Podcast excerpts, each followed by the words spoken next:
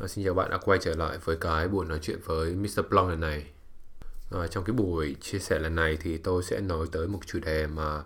được um, rất nhiều các bạn đọc để ý và là một trong những cái bài viết khá là nổi bật trong cái năm vừa rồi. Thì cái bài viết này được viết bởi John, một cái người cộng sự, một người partner, một người mà tôi ờ, luôn luôn tôn trọng về những cái suy nghĩ, những cái tư tưởng và những cái trải nghiệm của anh ta. Thì cái buổi nói chuyện này sẽ nói tới cái bài viết mang tên là Alpha versus Beta.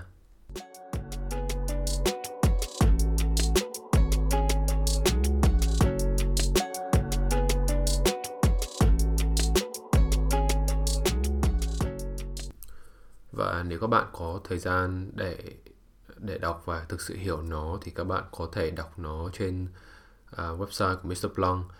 các bạn có thể à, đánh cái từ khóa alpha vào trong cái thanh à, công cụ tìm kiếm ở bên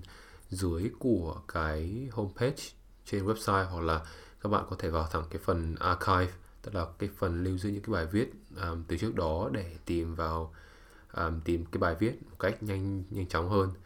Thì trong cái bài viết này thì John có chia sẻ nhiều những cái suy nghĩ của anh ta về cái khái niệm um, người đàn ông beta và một người đàn ông alpha và cái cách anh ta đưa ra những ví dụ, đưa ra những cái sự so sánh để cho mọi người dễ hiểu và nhận ra xem là mình là người đàn ông nào, mình là người alpha hay là mình là người beta. Thì đến cuối bài thì có vài cái câu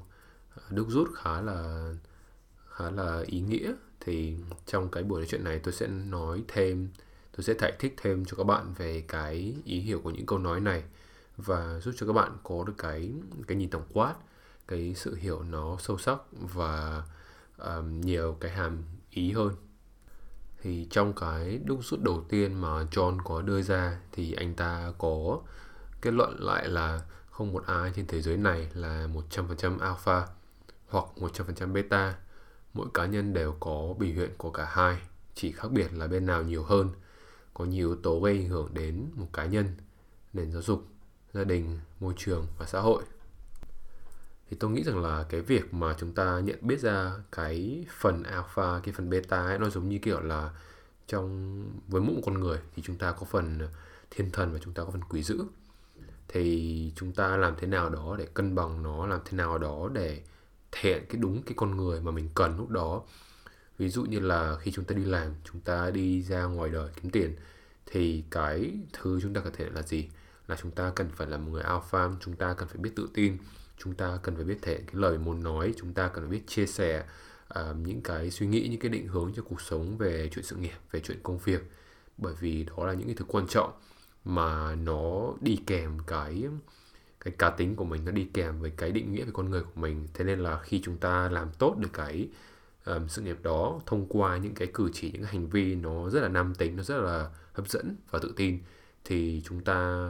thể được nhiều những cái giá trị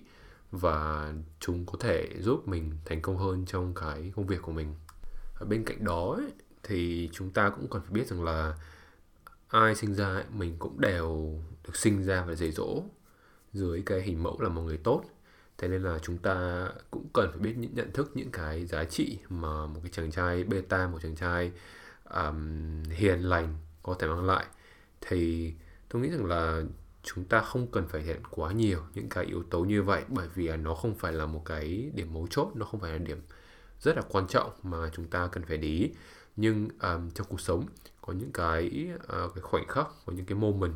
mà chúng ta cần phải cởi lòng chúng ta cần phải nhẹ nhàng chúng ta cần phải xuống nước để cho người đối diện để cho những người xung quanh hiểu cái con người của mình hiểu cái cảm giác của mình và hiểu được những cái suy nghĩ bên trong của mình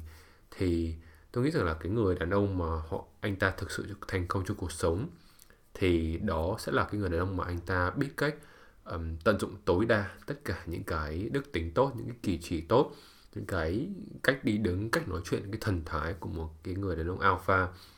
Và đồng thời anh ta cũng biết um, nhẹ nhàng anh ta cũng biết mềm mỏng anh ta biết uh, cởi lòng qua những cái cử chỉ nó nhẹ nhàng nó nó khoan thai hơn, nó tình cảm hơn, nó có phần hơi yếu đuối một chút. Nhưng mà đó là cái phần cần thiết để anh ta hoàn thiện bức tranh về cái con người của mình trước mặt mọi người. Ở trong cái kết luận thứ hai từ cái bài viết của John thì anh ta có đưa ra một cái suy nghĩ đó là cho dù bản thân chưa được như mong muốn, không nên đổ lỗi cho bố mẹ vì đó không phải là lỗi của họ. Dù sao đi nữa, bây giờ là một người trưởng thành ngưng biện hộ và hãy tìm đi tìm việc mình nên làm thay đổi điều có thể chỉ có điều độ nó khác nhau. Um, tôi nghĩ rằng là đây là một cái ý kiến nó nó rất đúng cho những cái người chàng trai trẻ tuổi những người chàng trai mà được bố mẹ được gia đình nuôi dưỡng từ bé và có phần thiếu tự lập có phần thiếu độc lập trong cái suy nghĩ hay là trong chuyện tình cảm hay là trong chuyện tài chính thì tôi nghĩ rằng là để um, lấy một cái ví dụ nó rõ nhất thì tôi có thể um, lấy chính bản thân mình ra là cái vật thí nghiệm.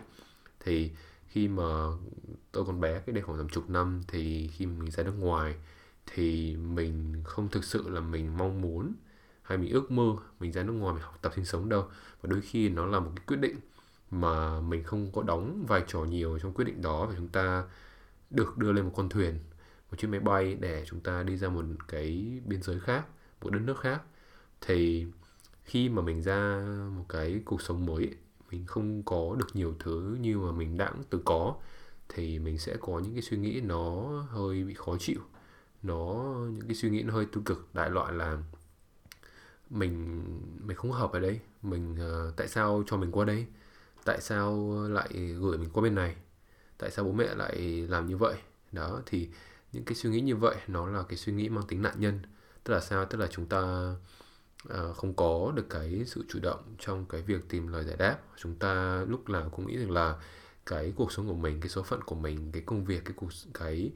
cái đời sống của mình nó do người khác quyết định. Và tôi nghĩ rằng là từ cái suy nghĩ này từ cái ví dụ này tôi có thể um, nhận thấy rằng là đặc biệt là các bạn trẻ mình sinh ra ở một cái xã hội mà mình được uh, nuôi dạy rất nhiều mình được um, ba mẹ chăm lo từ bé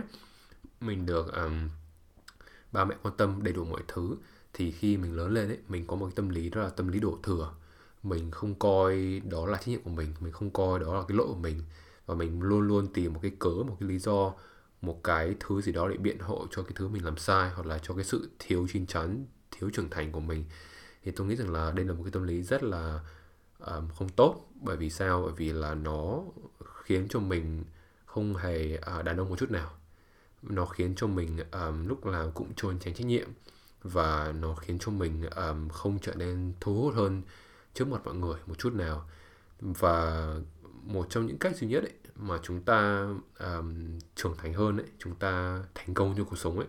đó là cái việc chúng ta phải biết bắt đầu nhận cái trách nhiệm về mình, nhận cái um, thất bại về mình để mình có thể tự đối mặt với nó, xem xét nó và đưa ra cái đáp số cho nó. Thì nếu bạn có đủ cái khả năng, cái kỹ năng, cái um, kiến thức,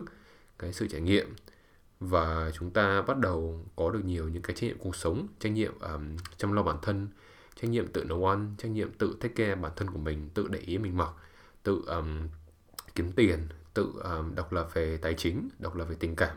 thì khi chúng ta tự làm được nhiều nhiều thứ như vậy, thì chúng ta bớt cái phần lệ thuộc vào gia đình hơn và chúng ta sẽ tạo cho mình được những cái cái ý chí nó mạnh mẽ hơn và cái cái sự quyết tâm nó càng cao hơn. Bởi vì là khi bạn độc lập rồi, bạn muốn nhiều thứ hơn. Thì tất cả những thứ như vậy nó khiến cho mình trở thành một cái người đàn ông rất là gần với cái hình mẫu mà tôi luôn luôn muốn các bạn trở thành. Đó là cái người đàn ông độc lập và là một người đàn ông hấp dẫn và ở cái ý thứ ba trong cái bài viết này thì John có đưa ra một cái suy nghĩ thứ ba đó là ngừng bị ảnh hưởng bởi lời lẽ từ người khác, bạn bè, đồng nghiệp hay người thân. Một con thuyền lớn không đổi hướng đi trên biển vì một con gió nhỏ. Chúng phải sống sót qua bão, đá, thủy quái để đến vạch đích. Thì nếu các bạn để ý thì gia đình ở Việt Nam ấy, họ có những cái um, cái suy nghĩ dạy con tôi nghĩ là cũng khá là đúng. Tức là um, người ta sẽ dạy con cái bằng cái sự đầy đủ. Bởi vì khi mà phụ nữ ấy, một người phụ nữ có được sự đầy đủ thì cô ấy có cái lòng tự trọng cho bản thân và cô ấy có quyền quyết định cái tương lai và sự nghiệp của cô ấy. Và ngay ở trong chuyện tình cảm cũng vậy. Trong khi đó khi mà nuôi dạy một đứa trẻ đặc biệt là một đứa um, con trai thì cái thứ mà chúng ta cần phải dạy anh ta đó là cái ý chí thế nên là khi nuôi dạy con trai ấy người ta hay nói rằng là chúng ta phải nuôi dạy con trai bằng cái sự vất vả bằng cái sự nghèo khổ và gian khó. Um, chỉ bằng những thứ như vậy bằng cái sự ờ, vất vả cái sự gian khổ ấy thì cái người đàn ông được gọt rũa cái người đàn ông được um, tôi luyện cái ý chí của mình um, để trở thành cái người đàn ông mà có thể dẫn dắt bản thân anh ta và những cái người xung quanh bạn cứ thử tưởng tượng mình là một người à, một người đi thêm một trên một cái du thuyền mình là một người khách hàng trên đó. Mình uh, mình trả tiền mình đặt cái tính mạng của mình cho cái thuyền trưởng đó. Um, có những con thuyền ấy, mà cái người thuyền trưởng ấy anh ta không có nhiều kinh nghiệm anh ta không biết là con thuyền này sẽ đi về đâu. Anh ta chỉ có một chút kinh nghiệm một chút kiến thức. Thì cái sự an tâm của mình ấy, nó không quá nhiều mình sẽ bị lo lắng không biết rằng là ngày mai mình sống hay chết mình còn lênh đênh trên biển hay không. Liệu là có ai um, đưa con thuyền này đến cái ờ, bến đỗ mà con thuyền này cần đi không? Liệu là nếu đang đi trên biển ấy, mà có sóng lớn ấy thì làm thế nào? Đi hướng gì? Căng gió là sao? Căng căng buồm ra như thế nào? Thì nó rất là thiếu cái sự an toàn nó khiến mình không an tâm và nó khiến mình phải lo lắng. Trong khi đó nếu bạn là một khách hàng trên một con thuyền mà cái người thuyền trưởng đó có rất nhiều kinh nghiệm đã lái nhiều con thuyền khác nhau đưa khách hàng của mình đi nhiều cái đất nước khác nhau bến nước khác nhau. Thì khi mình lên con thuyền đó mình rất là an tâm mình biết rằng là anh ta biết anh ta đang làm cái gì anh ta cần phải làm như thế nào trách nhiệm của anh ta là gì và anh ta phải làm thế nào để um, làm đầy đủ tất cả những trách nhiệm này. Thì nó khiến bạn uh, trở nên an tâm và tự tin hơn rất là nhiều. Tức là mình đang nói chuyện với một người mà anh ta biết mình đang nói cái gì anh ta biết anh ta cần phải làm gì và chính cái sự độc lập cái sự tự tin đó ấy, khiến cho cái hình ảnh của anh ta trở nên rất là hấp dẫn và được nhiều người mến mộ và tin tưởng. Thì trong cuộc sống cũng như vậy thôi. Nếu bạn um, không thực sự giỏi một cái gì đó bạn không có chuyên môn bạn không có kiến thức bạn không phải là người có một cái trí tuệ một cái thứ nào đó mà hơn người ấy, thì những người xung quanh họ không tôn trọng bạn đâu họ có thể coi bạn là bạn nhưng mà họ không phải là người mà họ đến để hỏi lời khuyên đâu. Họ chỉ coi bạn là một cái người mà giải bày nói chuyện tầm phào thôi. Chúng ta không để lại cho người khác được cái sự ấn tượng. Vậy nên là để trở thành cái người đàn ông mà mọi người đàn ông khác mến mộ và phụ nữ cũng yêu thích ấy, thì bạn cần phải uh, làm nhiều thứ. Bạn cần phải phát triển bản thân nhiều hơn. Sức khỏe phải có chúng ta phải có kiến thức chúng ta phải có tiền tiền bạc chúng ta phải có mối quan hệ chúng ta phải có nhiều vũ khí trong tay để có thể giúp mình um, tiến lại gần cái hình ảnh mà mình mong muốn. Và để kết thúc cái buổi nói chuyện này thì tôi muốn các bạn là trong lúc mình rảnh chúng ta có thể đọc lại cái bài viết của John bởi vì tôi vẫn đánh giá John là một người có cái tầm hiểu biết rất là tốt. Và anh ta biết cách thể hiện rất là tốt những cái thứ những cái suy nghĩ những cái lý tưởng qua câu chữ và sau khi bạn đọc rồi ấy, thì bạn sẽ biết là mình là người đàn ông alpha hay là beta. Và để trở thành người alpha thì mình cần phải như thế nào. Và bên cạnh đó ấy, thì chúng ta có thể ngồi và xem lại xem là mình mình là người alpha mình là người muốn được trở thành cái người đàn ông hấp dẫn. Nhưng uh, liệu cái suy nghĩ của mình đã ổn định chưa? Liệu mình có cái tâm lý đổ thừa hay không? Liệu mình đã học cách um, mang cho mình những cái trách nhiệm cho cuộc sống chưa? Để trưởng thành hơn nữa chưa? Đó. Và ngoài cái việc um, chúng ta suy nghĩ về cái công việc trách nhiệm thì các bạn thử hình dung xem là mình đã giỏi một cái lĩnh vực nào đó chưa? Mình đã có một cái kiến thức hay là một cái trải nghiệm nào đó đặc biệt chưa? Và làm thế nào để có được những cái kiến thức những cái trải nghiệm đặc biệt đó?